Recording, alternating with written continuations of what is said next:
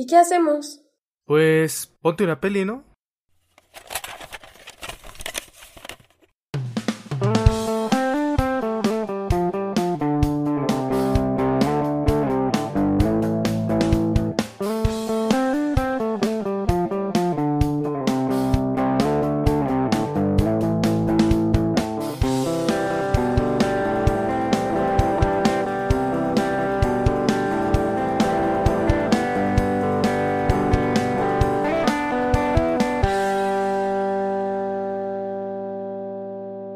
Hola, ¿qué tal? ¿Cómo están? Bienvenidos a Ponte una peli, ¿no? Este podcast en el que nos dedicamos pues a recomendarnos películas y a platicar de las historias y todos los temas que hay en las películas. Y el día de hoy tenemos a un, a un gran, gran invitado en nuestro programa. Él es Luis Chinaski. Muchas gracias, bro, por, por aceptar la invitación de Uh. venir a platicar.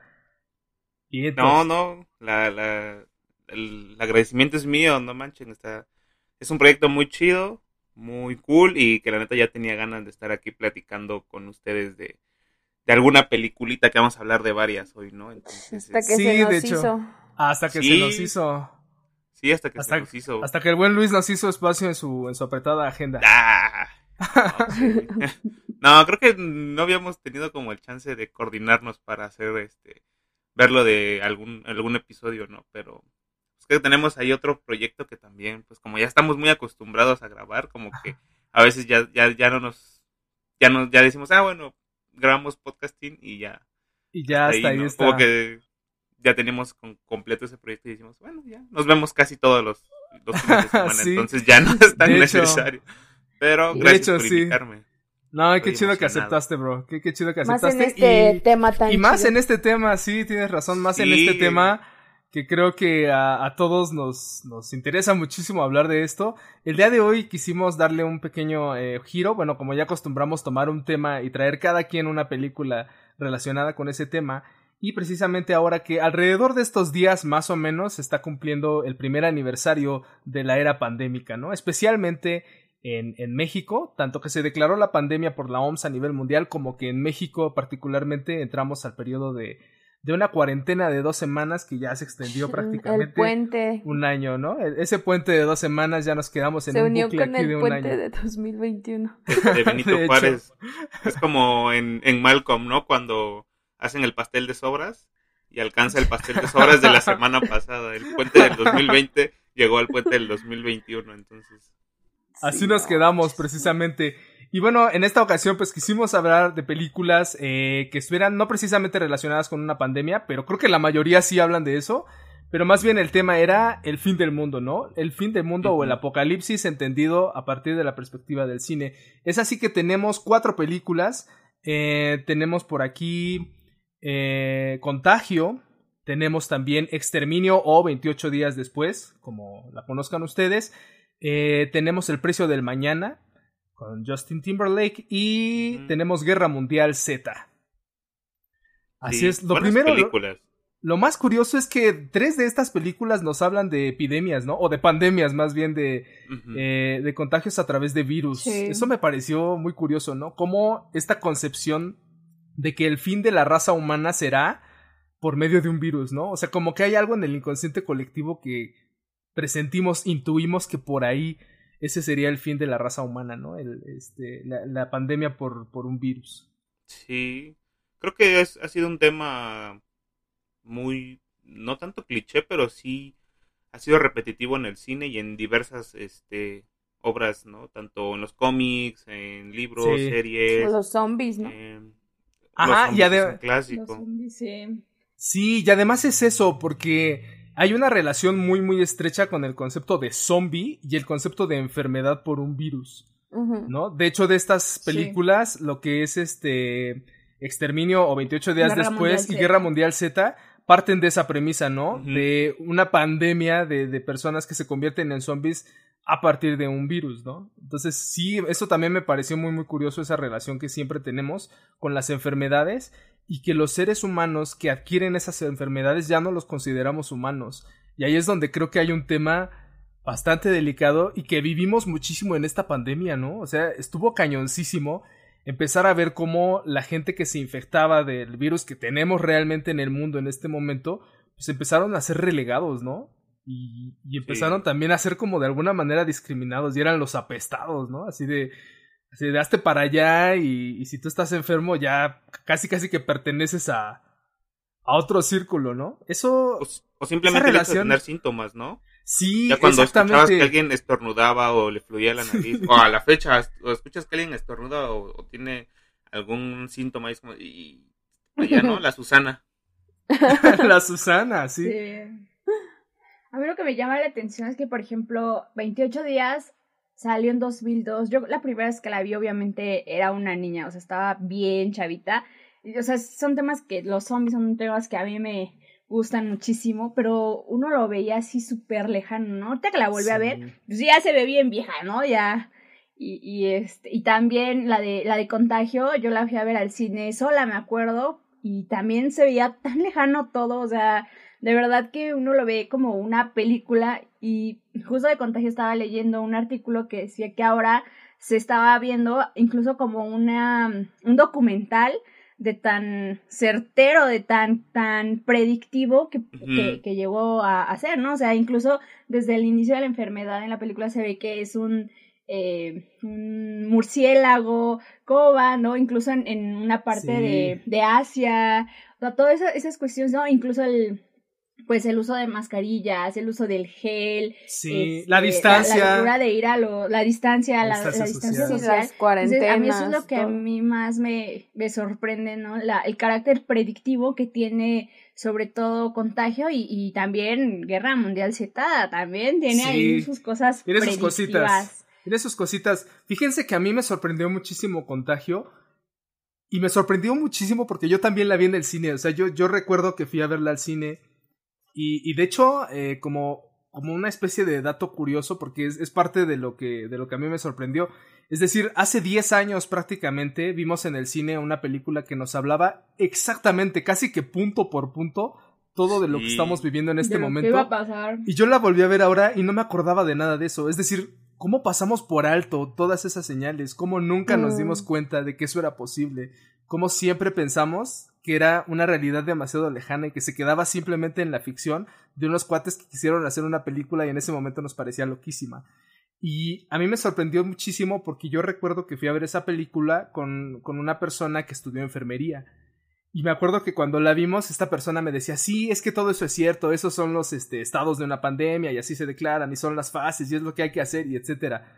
Y a pesar de eso, a pesar de que en el sector salud tienen esta noción de lo que se debe hacer en una pandemia, realmente no existen los protocolos para tener esa, esa contingencia y lo vimos, ¿no? En el año pasado, países como Italia, como Francia, países de primer mundo que podríamos considerar que tienen sistemas de salud cañoncísimos, ni siquiera ellos fueron capaces de resistir el golpe de la pandemia, ¿no? Entonces, eso nos habla de cuánto todos creíamos que era una posibilidad remota, ¿no? Muy, muy lejana O inexistente. o inexistente. O sea, porque aunque la humanidad ha sido golpeada por, por pandemias durante siglos, ¿no? La, la más próxima fue en 2009, que la vivimos, pero muy leve, y, y anterior, pues la antecede la de 1918. Ujú. Pero, o sea, en realidad, pues no estábamos conscientes. O sea, es que qué íbamos a pensarlo, ¿no? O sea, Sí. incluso ya, ya lo han dicho, ¿no? Y, y lo- los científicos y médicos y todo, todo este sector sabía que iba a suceder. Y aún así, a pesar de las advertencias, pues no hicieron nada, ¿no? Y finalmente, pues, ¿qué se puede hacer, no? Si, si, si, pre- si al- a pesar de que ya lo sabes, no puedes hacer nada, ya en el momento en el que estás, pues, ¿cómo hacerlo, no? O sea, es imposible. Pues de hecho dicen que predijeron este virus, ¿no? En una revista salió. Ajá, en más, del Ah, ¿no? muy- dos mil muy cuatro o algo así. Muy interesante, interesante, ajá, que salió como hace esa época y que Pues, nadie hizo nada. Por la época de, de cuando salió Contagio, creo, más o menos. Ya tiene rato ese artículo. Y, y lo que también me llamó mucho la atención, que creo que es o sea, lo más, eh, no sé, eh, curioso, lo más este aterrador, creo, porque mencionan eh, el hecho de que están haciendo pruebas con SARS, o sea, con como se le conoce, ¿no? A, esto, a Sí, es este virus. Entonces, es Ajá, muy al COVID. es muy exacto, o sea, todo lo que te Sí, plantean en esta película, la neta, sí, sí te mete un calambre. Sí. Ah, Sí, a mí también, por ejemplo, la, la, la volví a ver y decía términos que ahora se me hacen tan comunes Sí. como zona de triaje, oxígeno, o sea, ya lo vi y, y lo entendí perfecto, pero en ese momento yo términos clínicos, ay, sí que SARS, a mí que me importa Sí, que claro. SARS, yo quiero ver zombies, Por ejemplo, ¿no? eso del paciente Pero en esta 1, película, ¿no? Y del rastreo. Ah, el paciente cero. Ajá. Paciente cero. Del rastreo de, de contagios, que, que las personas estaban con, que empiezan a crear este, Anticuerpos. ¿cómo se llama? No, eh, espacios Ah. inflables para meter Ah. a los enfermos. Ah, sí. Eh, Ah, pero eso ¿no? también Que de los anticuerpos, o sea, yo creo que si lo hubiera visto hace muchos años jamás hubiera sabido qué es eso. Sí, Ajá. que, que- Ajá, y ahora esos términos se nos hacen tan comunes, o sea, qué absurdo, ¿no?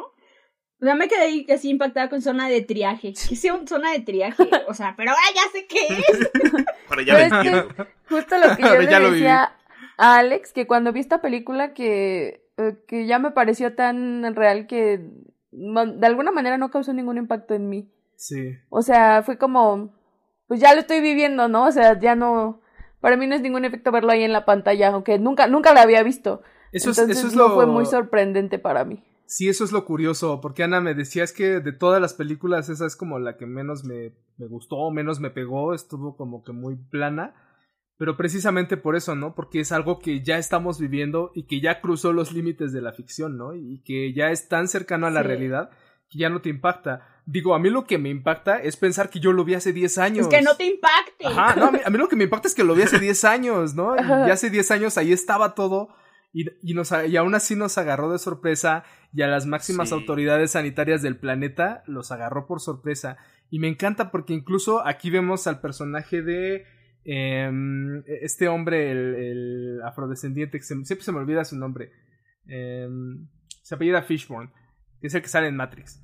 Pero este cuate, ¿no? Que es prácticamente el que representa una especie de gatel, ¿no? En Estados Unidos. Es como un secretario. Igualito, ¿no? O sea, igualito, así como Gatel desestimando todas las, este, todas las banderas de advertencia, diciéndonos cada, cada día, cada, cada minuto que, que no se preocuparan, que todo estaba bajo control, que no había bronca, que íbamos a salir de esta sin, sin ningún problema, que el sistema de salud aguantaba. Que se me pues hace no. que de ahí sacaron su protocolo. Pues seguramente, ¿no? Es probable, porque es muy idéntico. Sí. No, no me sorprendería. Sí, yo me imagino así a- al, al, como a Gatel y a AMLO viendo, ¿no? Así, ¿de dónde podemos sacar un protocolo? Güey, ¿te acuerdas de la película del 2011, ¿Te acuerdas? Contagio? No mames, sí es cierto. Vamos a verla, güey. Se sentaron ahí en este, en la, creo que ahora es este, donde era la, Los Pinos, que ahora ya es como un, Es un museo, abierto y- ¿no? Es una... Ajá, y ahí donde expusieron Roma, ahí se pusieron a ver contagio. Así me los imagino viendo. No mames. Anótale, Gatel, anótale. Así es, Está bueno. esa es la, esa es la respuesta, ¿no? Que creo que en lo, un- en lo único que falla la película, en lo único que falla, y creo que es por obvias razones de la ficción, es en el tiempo, en la duración de, de la pandemia que hay en la película. Creo que llegan a Mm. los 150 y 120. tantos días. Nueve meses. Ajá. Ajá. Ajá. Una cosa así, o sea, no es, no es ni el año, no es ni el año. Y ahorita No. en este momento No. estamos cumpliendo prácticamente un, Un año, y todavía año, el fin, el fin de la pandemia como tal, el fin, el fin de la pandemia, Se ve se ve lejísimo. lejísimos. Se ve lejísimos. Ya entramos, por supuesto, al proceso que también nos muestran en, en la película de la vacunación, de toda esta cuestión. Bien Pero, pues, curiosa todavía- su vacuna también. También, ¿no? Que la, Ah, que la- como que la inhalan, una cosa así. Están Como- dando un como toque. Está dando un pasón ahí, ¿no? De, de no sé qué cosa, pero sí está curioso, ¿no? Ah, Eh, cómo, cómo es el método ahí en lugar de ser una vacuna, vacuna, todo es este, inhalado. Sí, todo es inhalado. Y ahorita Alex dijo, bueno, hace rato Alex dijo algo que me llamó mucho la atención de, de la normalidad. Este, bueno, de, de que al principio lo- a la gente que se enfermaba de COVID, como que se, los alejaba, ¿no? Este, y que estaba, o sea, que oh, todavía te ale- escuchas a alguien estornudar y como que, que te alejas. Pero, o sea, eso fue como hace un año, al principio que todavía lo veíamos lejano, que pues, no existía, que no te iba a tocar. Pero ahora a mí me sorprende mucho ver a la gente y escuchar amigos y ver, o sea, así tal cual, ¿no? O sea, en una charla completamente casual que te dicen, ah, es que ahorita pues salí, estoy enfermo, ¿no? Tengo COVID.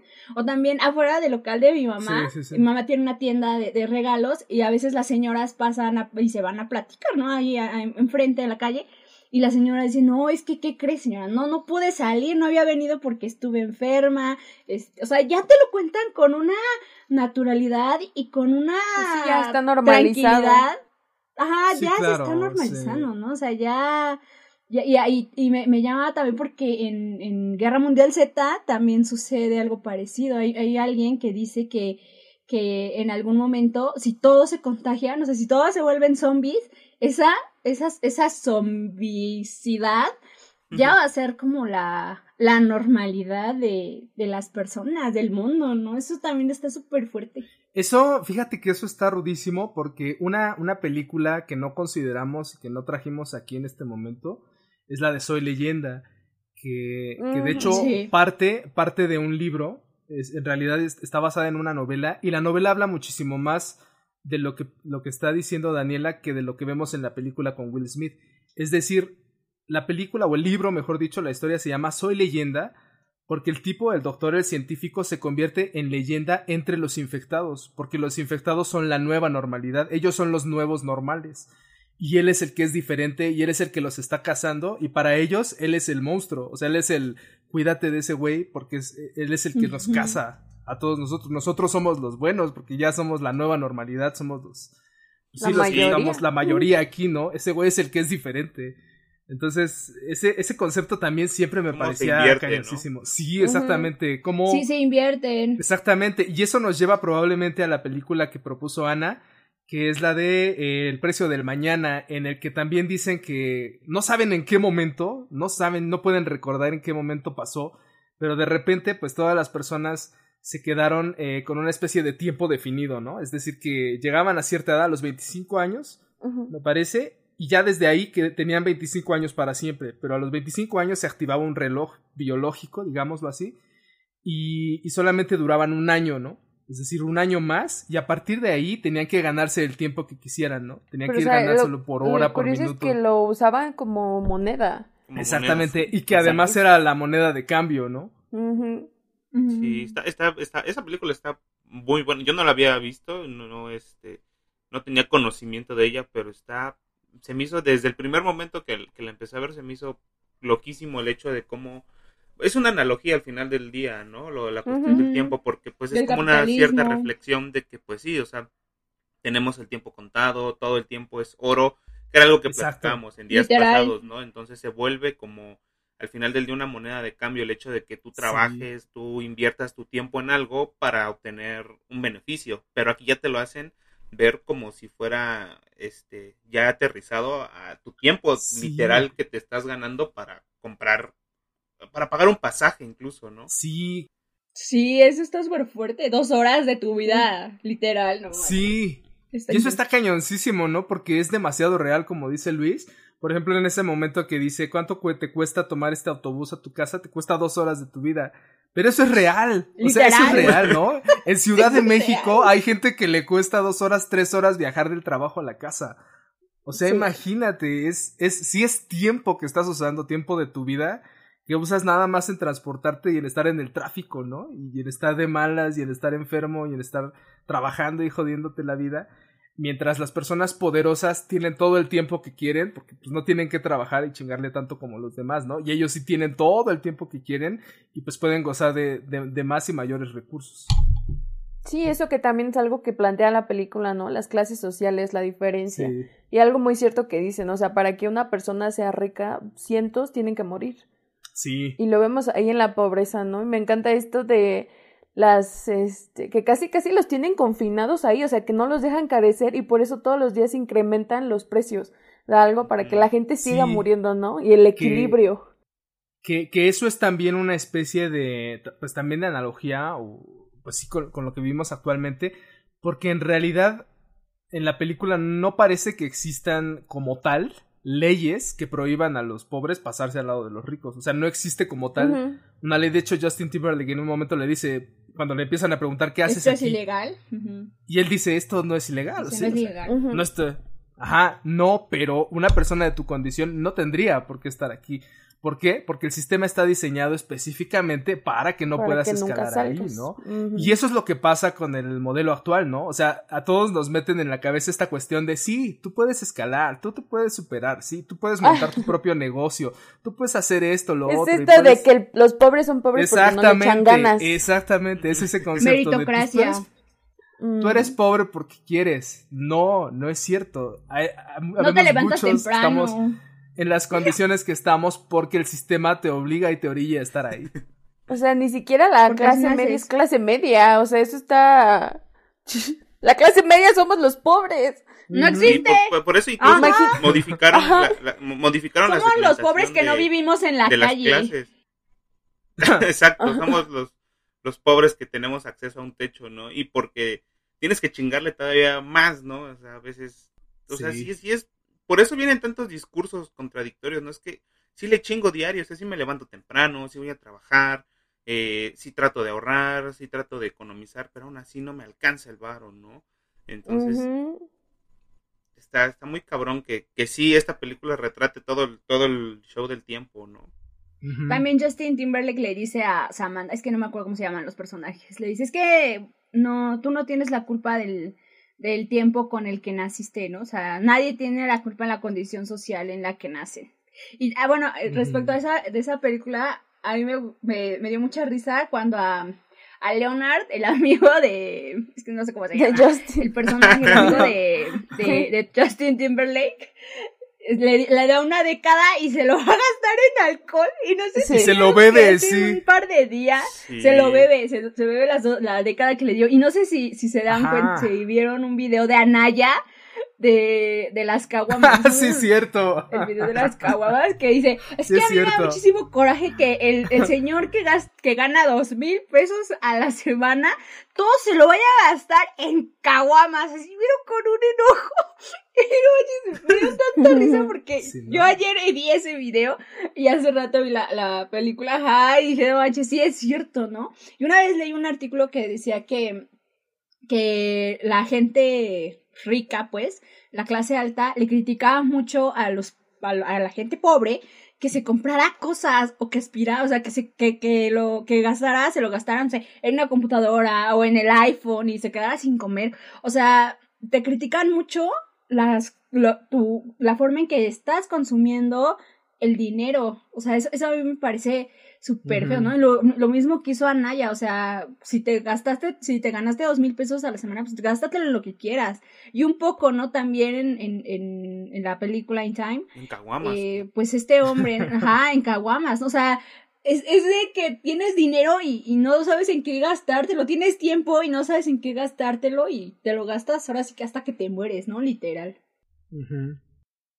Sí, y creo que es, es, eh, en la realidad pasa esto, ¿no? Es muy curioso cómo los los grandes, este, los CEOs, toda esta gente que tiene empresas, este, Mark Zuckerberg, Jeff Bezos, o sea, se la pasan hablando, ajá, los magnates, se la pasan hablando de discursos, ¿no? Como de, es que la gente no tiene por qué gastar ese dinero, tiene que aprender a economizar, tiene que aprender, es irónico porque esos güeyes te están vendiendo el puto capitalismo en sus en sus empresas. O sea, ¿cómo te dicen que no gastes, que organices tu economía si ellos también te están haciendo que consumas todo lo que te ponen a la venta, ¿no?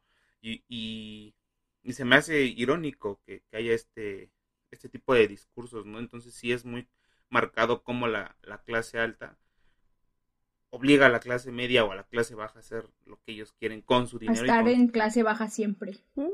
Sí. sí o, o los clásicos o los clásicos fondos de retiro, ¿no? Que ahorita están en, muy, muy en boga. Yo por todos lados veo anuncios de, de, de crea tu fondo de, de retiro con, con, tal empresa o tal empresa o tal empresa. ¿no? O sea, ya no solamente es el hecho de ahorrar, sino que tienes que ahorrar conmigo, ¿no? Para que... Sí, para, para que sea válido y para que tengas un futuro, ¿no? Así te lo pintan. Sí, es esa, esa película está, está muy padre porque nos pinta algo que, que parece muy apocalíptico y muy loco. Pensar que el tiempo es una moneda de cambio. Exacto, que pensar que, es una moneda de cambio, pero es. Pero es neta, ¿no? O sea. ¿Cuántos no dejamos de hacer cosas con nuestros seres queridos porque tenemos trabajo, ¿no? Porque tenemos algo que hacer. Porque nos consume el tiempo y, o nos consume horas de sueño, ¿no? O sea, Está feísimo eso, ¿no? Pensar en que lo que realmente estás invirtiendo es tiempo de tu vida. Eso es realmente lo que está. Y ahora si no te vas a hacer millonario. Sí. No, exactamente. ¿Y todo para qué? Porque. No importa cuánto trabajes. Exacto, no puedes aspirar a, subir a una, a, una burbuja que está fuera de tu alcance, o sea, no. No se puede, es, imposible prácticamente. Y lo, y lo chido es que cómo asocian todo, ¿no? Porque incluso, si mal no recuerdo, el pues el reloj que traen o el contador lo traen en la mano izquierda, en el brazo izquierdo, creo, ¿no? Entonces, pues es como, como el reloj que usamos todos los días, o bueno, que, se, usaba, ¿no? Porque ya es muy poca la gente que utiliza un reloj de muñeca. Yo sí uso. ¡Uh! Ah, estos son de los míos, el mío anda por aquí, pero como no estoy... no, no hay mucha necesidad de tenerlo, pero sí, o sea, o sea, estás todo el tiempo, ¿no? Como que cuánto tiempo me queda para llegar a la escuela, cuánto tiempo me queda para llegar al trabajo. Tengo media hora porque si no me descuentan ese, ese retraso ese en, la, en el trabajo, ¿no? O sea, tienes un checador que te está midiendo todo el tiempo y literalmente como, como decíamos, o sea, estás todo el tiempo midiendo todo el, todo el rato midiendo tu vida en tiempos. Ajá, exactamente, eso está durísimo, ¿no? O el clásico, si me, si me duermo ahorita, si me duermo ahorita o si trabajo otras dos horas, yo creo que alcanzo a dormir unas cinco y ya no estoy tan madreado mañana, ¿no? Sí. Sí, está pues, feísimo eso. Las, todas las películas que, que estamos comentando, todas tienen como en común, pues, la crisis eh, mundial, o sea, todas tienen como una especie de de crisis que, que, que ahora lo, lo, vemos y en realidad no la tenemos tan lejana, ¿no? O sea, la enfermedad, el capitalismo, eh, cuestiones de, de clase social, o sea, todas son como cosas que vivimos tan cotidianamente y, y por ejemplo, esa, la, la del precio del mañana, este, sí me gustó, pero sí vi, este, como muy metafórica la cuestión, ¿no? De, del capitalismo y, y, y no me, no, no, no la sentí tampoco tan lejana, ¿no? Aunque sí es una, un futuro distópico y todas las películas que estamos comentando eh, son futuros distópicos, pero en realidad eh, podemos ver que ya no está tan distópico o que a lo mejor estamos viviendo una, una, distopía, ¿no? O sea, ya, ya, ya, es más, ¿no? Ya no sé si podríamos llamarla distopía, ¿no? Es una realidad que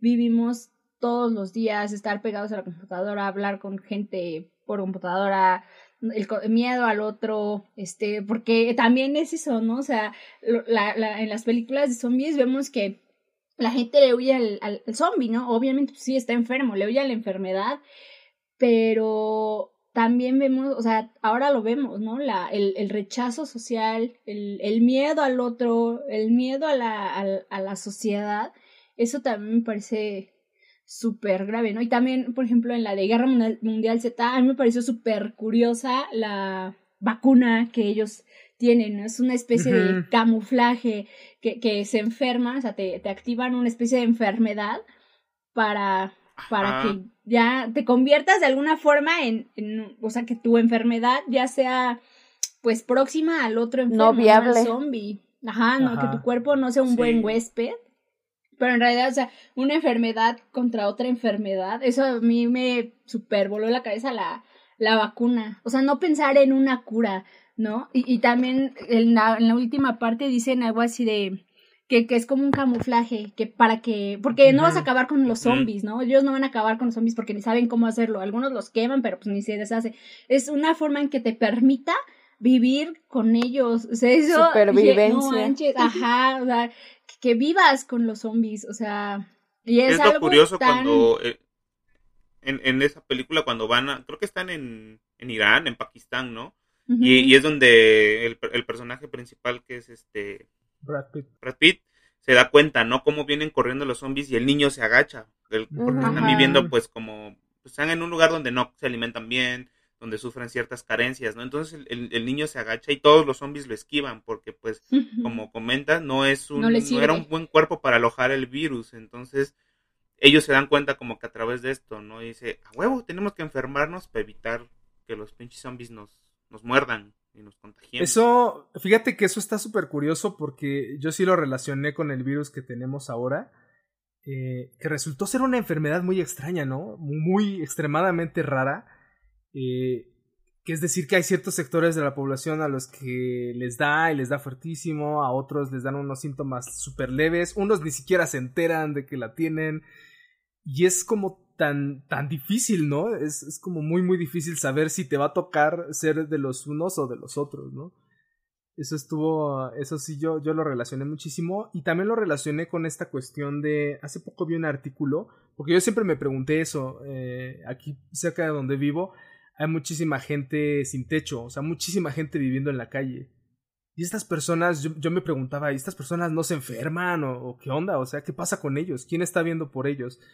Y, y me encontré con un artículo que dice que prácticamente la tasa de contagio entre estas personas es de cero. O sea, estas personas no se contagian. Y, y, tú podrías pensar que son de las personas que tienen mayores carencias de, de salud, de, de, muchas cosas, pero son las personas entre las que el virus prácticamente no está pasando. Algunas explicaciones son que pues su sistema inmune es completamente diferente al nuestro, se ha fortalecido, ¿no? A través de precisamente de estas carencias. Y otra de las, este, otra de las posturas que también me pareció bastante curiosa, era que pues estas personas ya vivían el distanciamiento social. Es decir, que son personas tan, tan relegadas socialmente que pues en qué momento se les va a pegar un virus, ¿no? Si estando en la normalidad, apenas si les aventamos la moneda, ¿no? Y no, no los queremos ni tocar. Entonces, volvemos a esta cuestión del zombie, ¿no? Del, del otro, del, del apestado, del relegado. ¿no? del relegado, del infectado. Sí, eso está. Fíjate qué curioso, ¿no? Que, que, se puede abordar ese, por ejemplo, ese tema en específico desde lo científico y desde lo social, porque pues puede ser que sí, a, a, base de que pues así se oiga feo, comen de la calle, de la basura, o se alimentan de cosas que nada que ver, o, o viven en ciertos vicios, ciertas cosas, ha hecho que su sistema inmunológico, no sé, se fortalezca o cambie de manera de que ya no se enferman, ya no tienen ese tipo de cosas, ¿no? Pero también lo social que es alejarlos, ¿no? Y excluirlos y que pues nadie se les acerca, nadie puede contagiarlos, sino más que ellos en su círculo como están, ¿no? Qué curioso. Sí.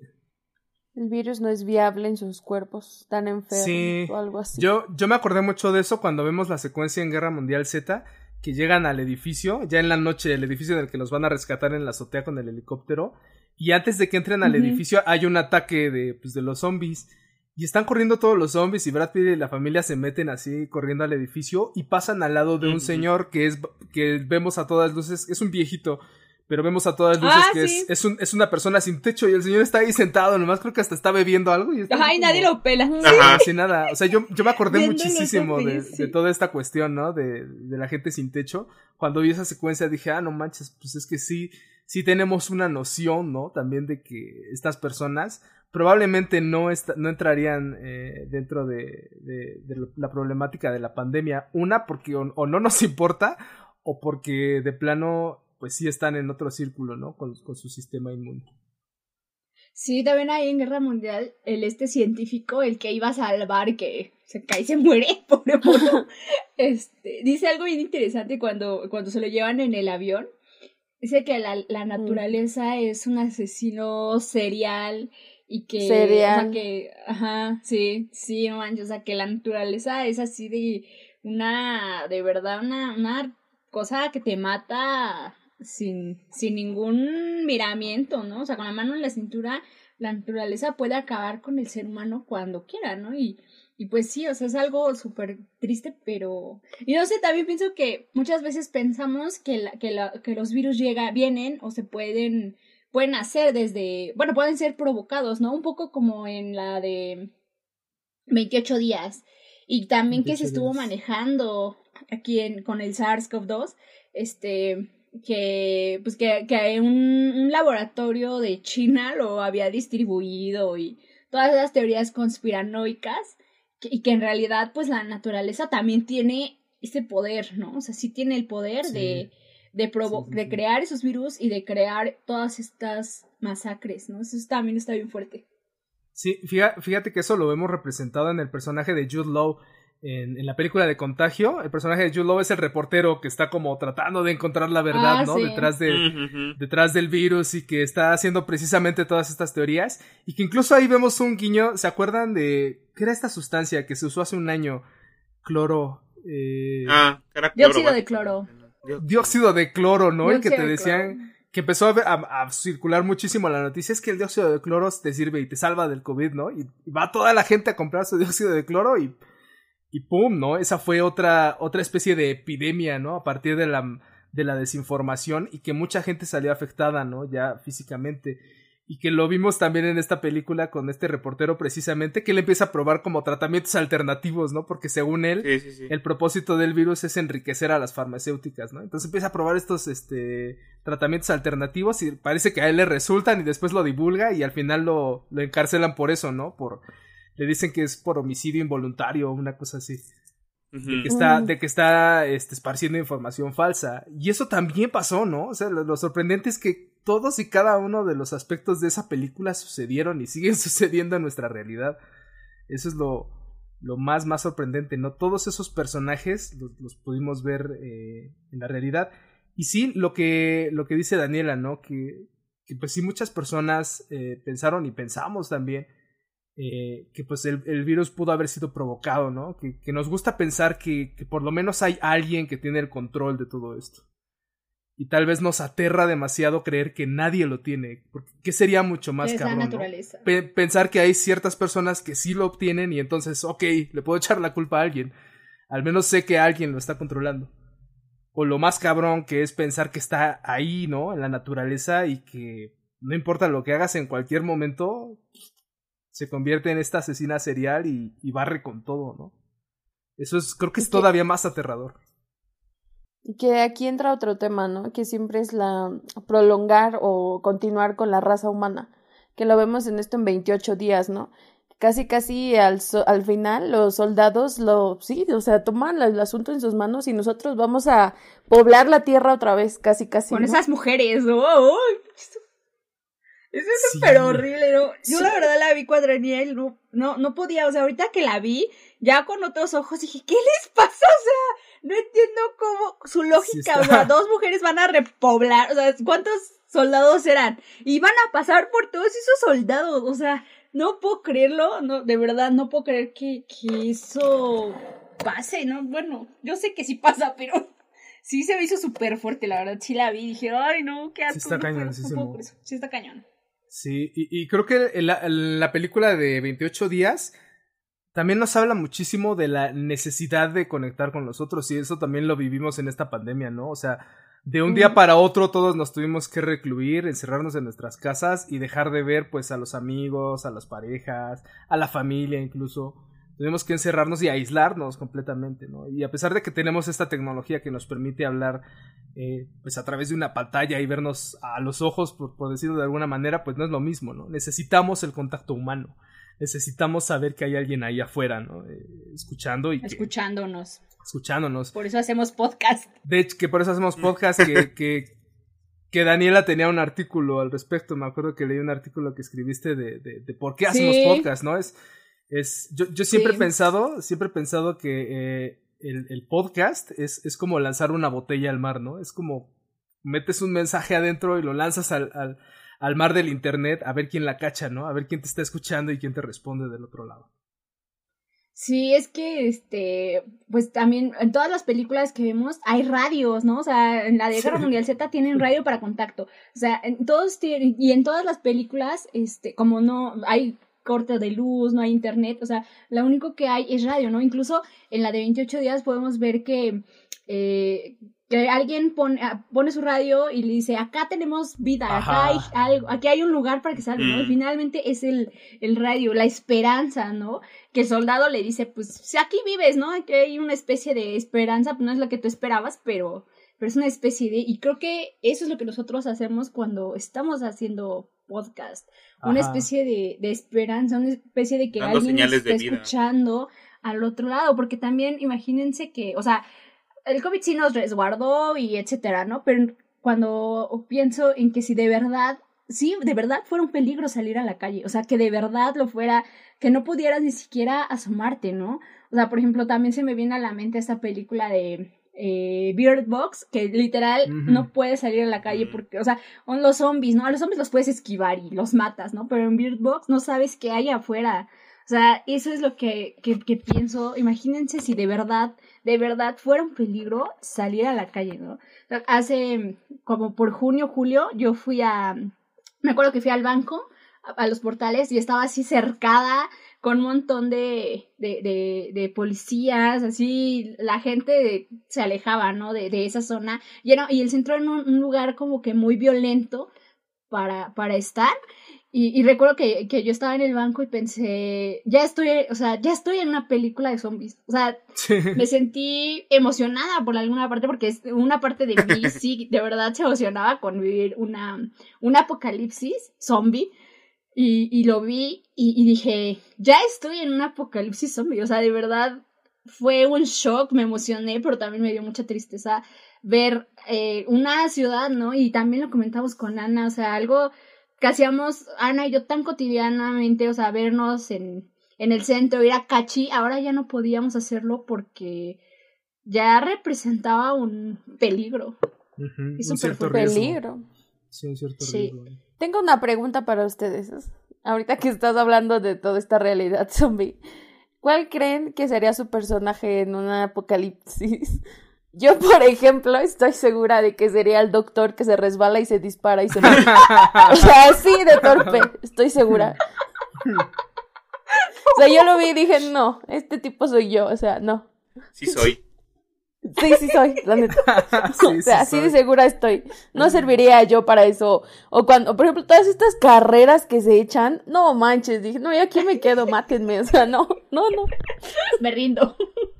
Sí, es cierto, en, en, en, la mayoría de las películas los vemos corriendo. Bueno, en la de cuestión de tiempo, que también eso era, eso era algo curioso, en cuestión de tiempo, todo el tiempo están corriendo, si se dan cuenta, todo el tiempo el personaje Sí. de Justin Timberlake y Amanda Seyfried, todo el tiempo están corriendo, todo el tiempo están corriendo hacia alguna parte, ¿no? También como una especie de metáfora, ¿no? De los tiempos actuales que Ah, hacia, o hacia la- dónde estás la- corriendo, en la del precio del mañana. Mm, el precio de mañana, sí. Pero, eh, ¿de qué personaje? Híjole. Sa- sab- ¿Sabes? Yo creo que yo sería eh, Cillian Murphy, eh, Jim, en este 28 días. Porque yo sería así Mm. como que un día despertaría y, y la neta no sabría ni qué onda, no sabría ni qué pedo. Y, Ay, no. y- y sería más así como. gacho.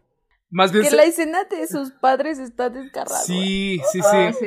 Y que yo sería más como de la onda de que primero me resistiría, ¿no? A, a, creerlo. Y, y después nada más me pegaría con los que sé que me pueden ayudar. O sea, yo sí buscaría como el contacto, ¿no? Que, que Selina, Sí. en, en esa película, Selina, hay como, son como dos polos opuestos, ¿no? Jim apuesta porque si, si estamos juntos y si nos unimos y si unimos fuerzas, podemos salir adelante, ¿no? Es lo que le dice, es que todos necesitamos de todos y podemos salir de esta, ¿no? Los cuatro juntos. Y Selina es más como de no, o sea, para mí ustedes son estorbos. Y si se Son quedan. los que me van a hacer que y me si se, maten. ajá, y si se quedan atrás, yo corro y bye, ¿no? O sea, y creo que eso también lo vimos precisamente en esta pandemia, ¿no? Ta- también vimos, eh, salió a, a relucir mucho, eh, pues, la, la condición humana, ¿no? De, de que había los que sí de plano dijeron, cada quien hágale como pueda.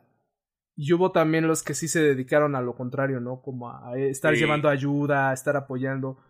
Me acuerdo que precisamente cuando empezaba la pandemia, como al mes o a las seis semanas, eh, a mí me llamaron de una asociación porque estaban recolectando víveres, precisamente para la gente que se había quedado sin trabajo, que se había quedado sin lana y tenía que estar encerrados quién sabe cuánto tiempo y pues no tenían comida, nada. Entonces empezaron a hacer acopio de víveres y organizaron un evento así en digital, un, pequeño concierto. Entonces, pues a me llamaron y me dijeron, no, pues nada más necesitamos que grabes unas rolas, las subimos y pues que estés invitando a la gente, ¿no? En el concierto ahí, que estés invitando a que donen, a que donen y tal. Entonces, cre- creo que eso también lo vimos en esta pandemia, ¿no? El, la gente que sí decía, vamos a, a echar de galleta Ayudar. todos juntos, y la gente que decía, ni madres, ¿no? O sea, cada quien le hace como puede. Sí, o desde el uso del cubrebocas, que era también, eh, o sea, es muy semejante a lo que sucede en las películas, ¿no? El hecho de que dijeran, no, vamos a cuidarnos porque nos contagiamos al final del día. O sea, si tú te descuidas, Sí. eres factor de riesgo para otro. Pero había otro, otro lado de la moneda que decían, no, pues cada quien es su bronca, ¿no? O sea, si, si yo me contagio, pues me voy a morir de algo, ¿no? sí, es cierto, también, este, también. Que eso pasó mucho en Estados Unidos, ¿no? O sea, es mi derecho no usar cubrebocas. Si no es mi derecho saber cómo morirme. Ajá, es mi derecho morirme. ¿no? Y, esto me recuerda mucho a una imagen que vi en internet que decía, ya por favor pónganse su cubrebocas, me choca estar, parece que estamos en la escuela que por dos niños no podemos salir al recreo.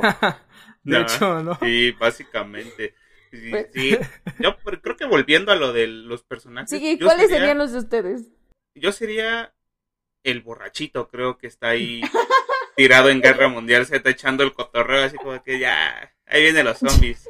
Afortunadamente tengo mi pachita y voy a morir en paz. Ingesu, ya no pasa nada. yo sería Brad Pitt.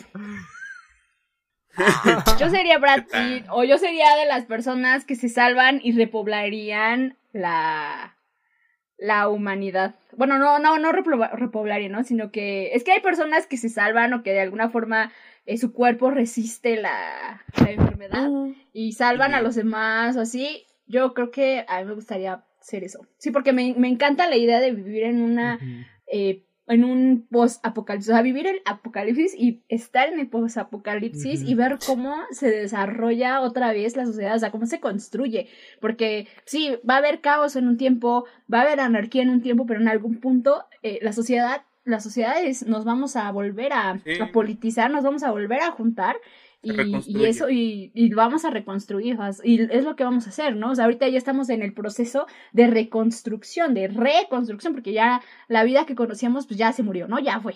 Y ahorita estamos reconstruyendo la, la vida, y a mí eso me emociona muchísimo, o sea, yo por eso quiero ser Brad Pitt, y... Hmm.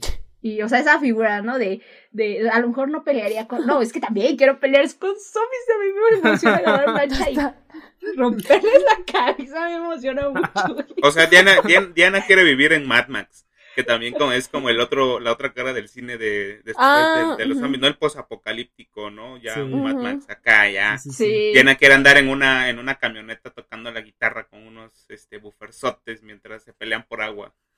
Sí, y y, fíjate que hablando del escenario post-apocalíptico, porque también lo, lo he pensado mucho y de hecho me puse a reflexionar también a partir de, de que empezó la pandemia, yo sí empecé a fantasear, ¿no? Como de qué pasaría si de verdad esto fuera el fin del mundo y estuviéramos viviendo un apocalipsis. Genial. Y, a mí me gusta pensar en un concepto eh, que, yo lo llamo la memoria de la humanidad. Eh, es decir, que, si eso pasara, a mí me gustaría pensar que, que, de alguna manera todos y cada uno de nosotros somos la memoria de la humanidad. Es decir, que si yo fuera el último hombre o de los últimos hombres, o si Daniela fuera de las últimas, o, Ana o Luis, si fuera alguien de los últimos, pensar en que cada uno de nosotros es el último vestigio de la humanidad, ¿no? Pensar que somos el último rastro de lo que había antes y ya no es. Pero eso representa un problema porque pues ¿para qué te serviría todo eso? ¿Para qué te serviría pensar y recordar todo lo que fue la humanidad si esa humanidad ya no existe?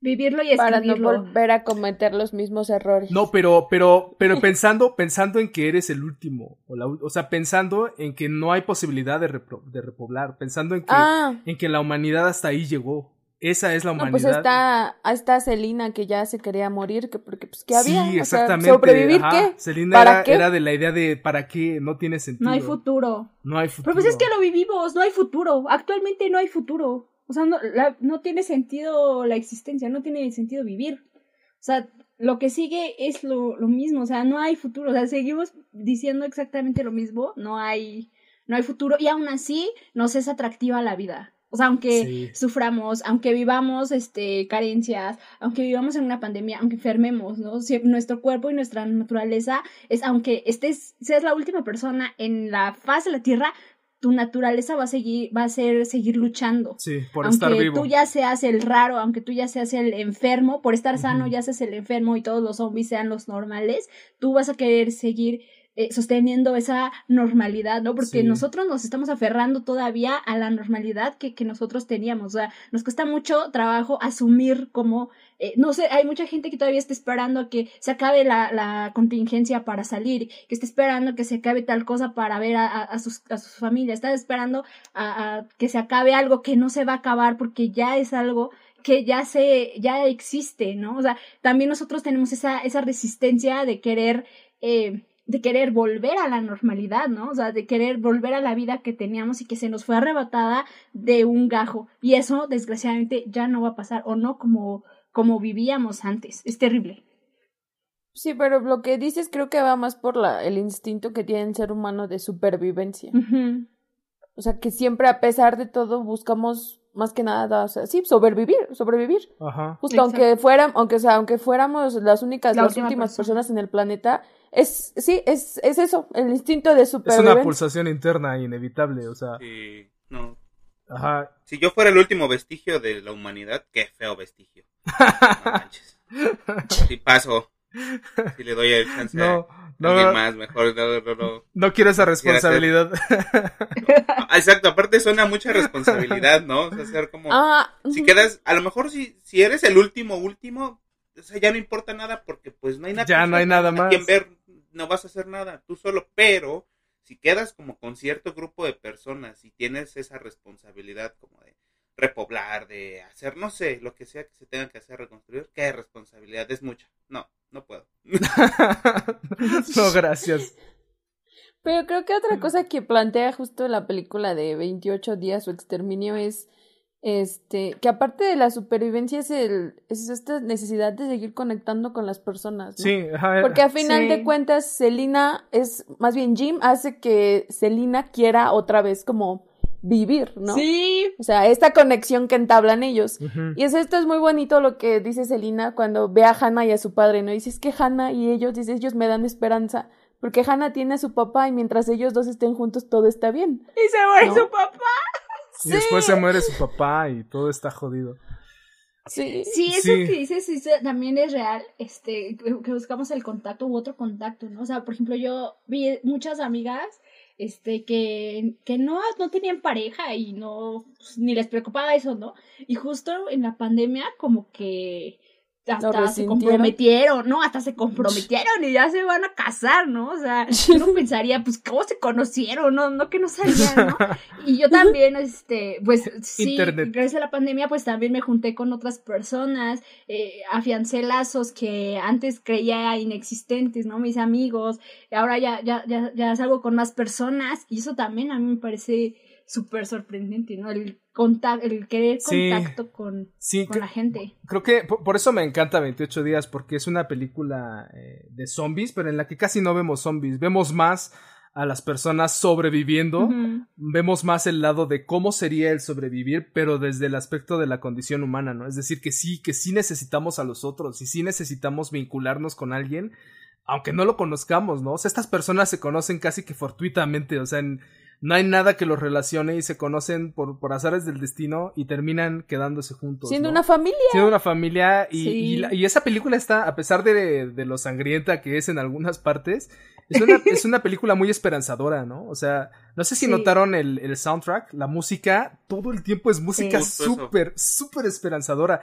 De hecho, mucha música, no sé si, si, si tú, bro, tengas el dato, eh, es que yo iba viendo, en, como la estaba viendo en, en Prime, eh, le, puedes ver así como que quiénes son los actores o las actrices ah, y también te muestran, también te muestran la música que está sonando en ese momento.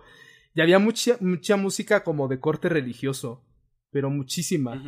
Casi toda la película tenía este cantos corales como gregorianos, así impresionante. Y eso como que hacía que la atmósfera de la película fuera súper esperanzadora, ¿no? Sí, que hablando de lo técnico, a mí me gustó mucho eh, justamente 28 eh, días por, por el soundtrack. Primero, me, me, gustó mucho, mucho, porque sale como, o bueno, yo creo que al ser una película del, de, de los 2000, del principio de los 2000, pues obviamente tiene un soundtrack más, este, con canciones a lo mejor comerciales o con... Le van cambiando porque si ya vemos Contagio, vemos Guerra Mundial Z es la misma como música de orquesta, épica y todo esto, ¿no? Un cliché. Entonces esa película tiene un soundtrack muy chido y aparte la fotografía también cuenta mucho. Está genial. A pesar de ser vieja, cuenta muy, muy bien, ayuda muy bien a contar la historia. E incluso tiene como toques, este de Aronofsky cuando al inicio están eh, con los simios, con todo esto, los golpes, las pisadas, eh, los acercamientos, todo eso me encanta al principio tiene, escenas. tiene como un carácter casi documental, ¿no? Yo, yo por ahí leí alguna vez Sí. que fue de las primeras películas. Esta película es del 2001 o 2002 más o menos. Y, y yo leí que fue de las primeras películas en las que se usaba completamente este video digital. O sea, ya era el video, las videocámaras así digitales, ¿no? Que salieron en los años 2000. Y eso es lo que le da esa textura. No sé si notaron la textura que había en las escenas, ¿no? Que, que no era cine Sí. precisamente, sino que se ve, como decía Daniel al principio, se ve vieja, ¿no? Se ve como algo que Sí. hubieran rescatado de algún lugar. Y eso me encanta, ¿no? Pe- Pensar que, que la película estaba, estaba concebida así desde su inicio, ¿no? Ser una especie de, de un pedazo documental sobre los zombies, ¿no? Sobre unos zombies ficticios. En Londres, que además, este, estas secuencias que vemos de Londres vacío son impresionantes. Son increíbles, ¿no? Ver a Londres completamente vacío, sin un Sí, alma. no, es- jamás. no, no, no, impresionante, es, es muy, muy, muy, muy impresionante. Y me encanta la secuencia cuando entran a la casa, que el señor los rescata de los zombies. Y cuando entra el señor, el señor está emocionadísimo, ¿no? Incluso saca las copas y Hasta dice, "Vamos a celebra". brindar, Vamos a Sí. celebrar, o sea, sí, ¿no? Yo A por un momento pensé que estaba loquito, que ya estaba perdiendo la, Pues es que yo la creo razón, pero ¿no? después Es de dije, pero después dije, gente, no, pues sí, sí es motivo de celebración encontrarte a otros dos humanos en el Es apocalipsis. que no dudes, yo, yo creo que sí lo es, ¿no? O sea, se- seguramente eso pasaría, ¿no? Si, si estuviéramos en esas condiciones, madre, sí, sí estaríamos como de a ver en qué momento llega alguien, ¿no? Alguien con quien pueda conectarme en este momento. Sí. Y ellos incluso siendo dos personas, pues ya, ya es algo, ¿no? Pero estando solo, solo, que, que retomando lo que decía Alex, ¿no? Al principio cuando Jim despierta y es como, what the fuck, ¿qué pasó aquí, no? ¿Dónde Sí. estoy? ¿Qué, qué, Ay, no. qué está sucediendo? Ha de ser horrible, o sea, despertar así, que un día no haya nadie. Debe ser No, un es- sentimiento bien complejo. Siempre que dicen despierto me acuerdo de la nota de sus padres. Jim, te dejamos dormido, ah, no esa está- despiertes, está ahora bellísima. dormimos contigo. No, no. Esa parte, porque ellos, creo que los padres tenían la esperanza de que Jim nunca despertara. Y así, Ajá, ellos, claro. ellos nunca iban a saber si él se murió o no, porque pues, se iban a morir sin No, saberlo. pero y así él se iba a morir. que no despertara y nunca se iba a enterar Y qué así pasó. él no iba a despertar o se moriría posiblemente en, en este, en el apocalipsis sin despertar y nunca se enteraría de que ellos habían muerto, ¿no? Eso también Pero aún es así un les dejó la concepto nota. bellísimo. Y aún así dejaron la nota y aún así la encontró y ese momento es, ah, es durísimo, es, es, Sí, sí está rudo. sí es rudísimo. Sí, ese momento es rudísimo. Sí, porque Ah. lo, lo atropellan, ¿no? Me parece que es lo que dice que er- era repartidor y lo atropellaron. Ajá, atropellaron, lo atropellaron. sí, quedó como en coma, ¿no? Que, Sería de hecho, curioso que, estuviera conectado. era Uber Eats. Como en, en, en- en contagio, ven que creo que uno de los primeros que se que, que sufre el contagio va caminando y va todo todo torpe y de pronto ¡guau! Lo- se lo arrolla una, una camioneta. Sí. un- Mm. japonés. Sí. Da mucha risa esa escena porque va como que todo desconcertado, me siento mal y de la nada, ¡pang! Una camioneta. sí, sí, sí. Entonces, También me curioso que hubiera sido Jim, ¿no? El que se la el pudo haber que sido. fue arrollado por Pudo la haber sido. Despertó después y ya había habido, ya estaba entonces el rollo del apocalipsis a través De hecho, del virus. No, pero, sa-. ¿sabes? A mí me recordó mucho más a la nota que un día nos compartiste, bro, de una persona que creo que estuvo en coma y no se enteró de, de la pandemia del COVID y ya despertó en medio del COVID, así como de, ¿qué onda, güey? ¿Qué está pasando? Así te imaginas, ¿no? Diez años después de estar en coma y que no pudiste haber hecho nada, y dices, ay, ahora sí voy a ir al cine, voy a ir al zoológico, Voy a disfrutar la vida al globo", máximo, recuperar el tiempo que perdí. Y te agarran y, te dice el doctor, No. híjole, ¿cómo crees que vas a tener que estar ¿Cómo? encerrado? ¿Cómo te explico? Ay, qué feo, no. Sí, eso está horrible. Y bueno, ya para eh, ir... Ah, quería comentar algo antes de cerrar. Eh, hace rato que estábamos hablando del regreso a la normalidad. Hay algo muy curioso que también mencionan en 28 días, que lo menciona un soldado y les dice, es que de hecho los seres humanos, la raza humana no es la normalidad del planeta Tierra. Es decir, este planeta con vida lleva miles de millones de años, miles de millones de años. No, pues nosotros Y el somos ser humano, ajá, el ser humano somos esto, somos nada. En el tiempo que tiene el, el planeta Tierra con vida, los seres humanos ocupamos una pequeñísima fracción. Hay, hay incluso un concepto, no sé si lo conocen, que se llama el, el reloj. El reloj del mundo o una cosa así. que es, es como si contáramos 60 minutos, ¿no? Con todos sus segundos, desde que surgió el planeta y que surgió la vida en la Tierra. Y nosotros estamos hasta el último y somos como un segundo, o sea, somos nada, nada, nada, nada. Y lo que decía este soldado decía es que pues, nosotros no somos la normalidad, güey. O sea, a lo mejor más bien es que el planeta está regresando a la normalidad y no somos nosotros. O sea, nosotros no somos la normalidad. Y eso, eso pasó mucho, pasó mucho al inicio de la pandemia. No sé si vieron también que circulaban un montón de mensajes. Al fin nos estamos dando cuenta de que nosotros somos en realidad el virus. Y que veíamos a los animales que se empezaban a apropiar de las ciudades, ¿no? Y como en esta secuencia de 28 días cuando ven a los caballos, ¿no? Que ven a los caballos súper majestuosos corriendo. Y el señor decía, bueno, alguien preguntaba, ¿y no estarán infectados? No, o sea, ellos están en su rollo, en su onda y Siendo caballos. Siendo caballos, ¿no? Y creo que eso lo vimos también, ¿no? Los animales, los delfines, o no sé qué eran en este, en los canales de Venecia y así un montón de cosas, ¿no? Sí, me, daban risa que también hubo memes de esa parte, ¿no? Donde decía, la tierra reclama lo suyo, ¿no? Y una gallina andando en la ciudad y cosas así. es cierto. chido. sí, sí, esa parte estaba bien chida. Pero para ir cerrando este programa, eh, pues no sé, ¿cuál, ¿cuál fue la escena o cuál fue el personaje o cuál fue la película que, les impactó más y, por qué? Pues a mí me sigue impactando mucho Contagio. Creo que me sigue impactando por dos cosas. Una, porque, por ejemplo, la reacción de Ana fue, no me sorprende, ¿no?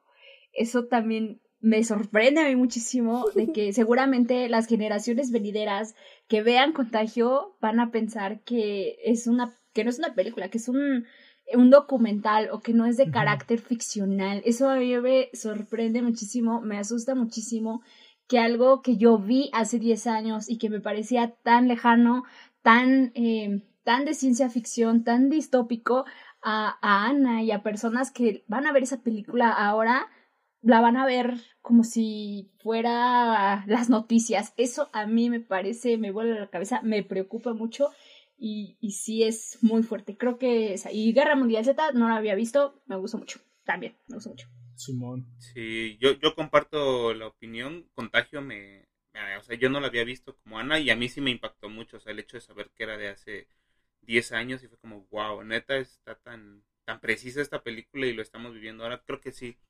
Sí, sí me impacta mucho. Está muy, muy chida. En ese aspecto fue la que más me gustó. En lo técnico, creo que Exterminio o 28 días después me fascinó por la música, por las escenas, por las tomas, todo. Eh, está, está muy, muy buena en ese aspecto técnico. Este, esas dos fueron como que mis favoritas este, ahora con esta selección. A pesar de que yo escogí Guerra Mundial Z porque me gustó con y ficción es buenísima. Sí, es muy, buena. Pero estas dos fue como de wow, sí me volaron la cabeza. Y quisiera hacer una recomendación antes como de terminar mi participación. No sé si ya la vieron o no la han visto, ya se la recomendé a Alex y Ana. Es este, una serie que se llama Utopía o ah, Utopia, que está en Prime. Y este, buenísima. O sea, se supone que es un remake de una serie inglesa que ya existía, pero hicieron la versión americana, adaptándola como al contexto actual y tiene como ciertas hipótesis y teorías conspirativas ahí con respecto a la vacuna y todo esto. Esto está muy buena como para para echarse un, rato. No es muy larga, creo que son 10 episodios o 12 episodios de 50 minutos. Y está una temporada nada más. Está muy buena. Va. Va, va, va, sí, la vamos a ver, la vamos a buscar. Pues yo creo que a mí sí, mm, o sea, tampoco es que no me haya encantado Contagio, pero sí, obviamente sí es muy precisa y todo. Me gustó, creo que ya al final, el día uno, me gustó mucho ver esa secuencia como del murciélago, el cerdo y que, se hace popó y luego que se llevan al cerdo y que se la come y no sé qué. Eso está muy padre, esa secuencia. Me gustó como el conteo de los días, así. Y creo que también me gustó mucho Guerra Mundial Z. Creo que me gustaron todas o sea, la verdad sí me gustaron todas. La verdad, fueron unas películas muy interesantes y todas diferentes, abordan muchísimos temas y pues sí, estuvieron muy padres todas. Sí, a mí también coincido, todas me, encantaron. En, en, general, a mí la ciencia ficción es de mis géneros favoritos en, en el cine. Porque creo que la ciencia ficción nos acerca muchísimo a la realidad. Es como una forma de hablar de lo real a partir de algo que pareciera imaginado, ¿no? O muy volado, ¿no? Como lo que hablábamos del precio del mañana, que sí parece muy volado de la cabeza, ¿no? Pensar en que tienes un tiempo definido y que esa es la moneda de cambio, etcétera, pero pues ya aterrizándolo bien, no está tan, tan descabellado, ¿no? Entonces, siempre me, me ha gustado pensar que, que la ciencia ficción nos da esas pistas, ¿no? Acerca de, del devenir de la humanidad.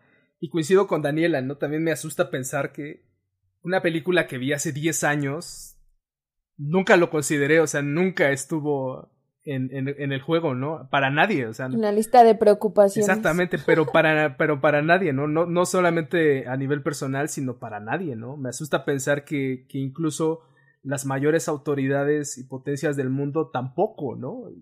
Y eso es lo aterrador, ¿no? Pensar que, eh, que pues sí realmente los seres humanos tal vez no tenemos control sobre nada realmente y que eso es más una ilusión. Lo que pensamos que es el control que tenemos sobre la Tierra y sobre los animales es realmente algo ilusorio, ¿no? Entonces sí, a mí también todas las películas me, encantaron, me fascinaron. Eh, le tengo mucho cariño a 28 días, porque pues, es una película que ya vi desde hace muchísimos años y me encanta, es un referente en el género. Me gustó muchísimo Guerra Mundial Z, nunca la había visto, conocía la, la, trama y conocía que salía Brad Pitt y todo, pero nunca me había dado el tiempo de verla y la verdad me sorprendió muchísimo, bastante un blockbuster muy muy bien hecho. Eh, cuestión de, no, perdón, eh, el precio del mañana, que alguna vez yo la había pescado ahí en alguna, este, cambiando los canales de la televisión, pero siempre había visto o el final o a la mitad y nunca la había visto completa, pero también me gustó muchísimo. Y Contagio, bueno, que ya la había visto hace muchísimos años. Entonces, pues todas estas películas, grandes, grandes películas, nos vamos también con la recomendación del buen Luis.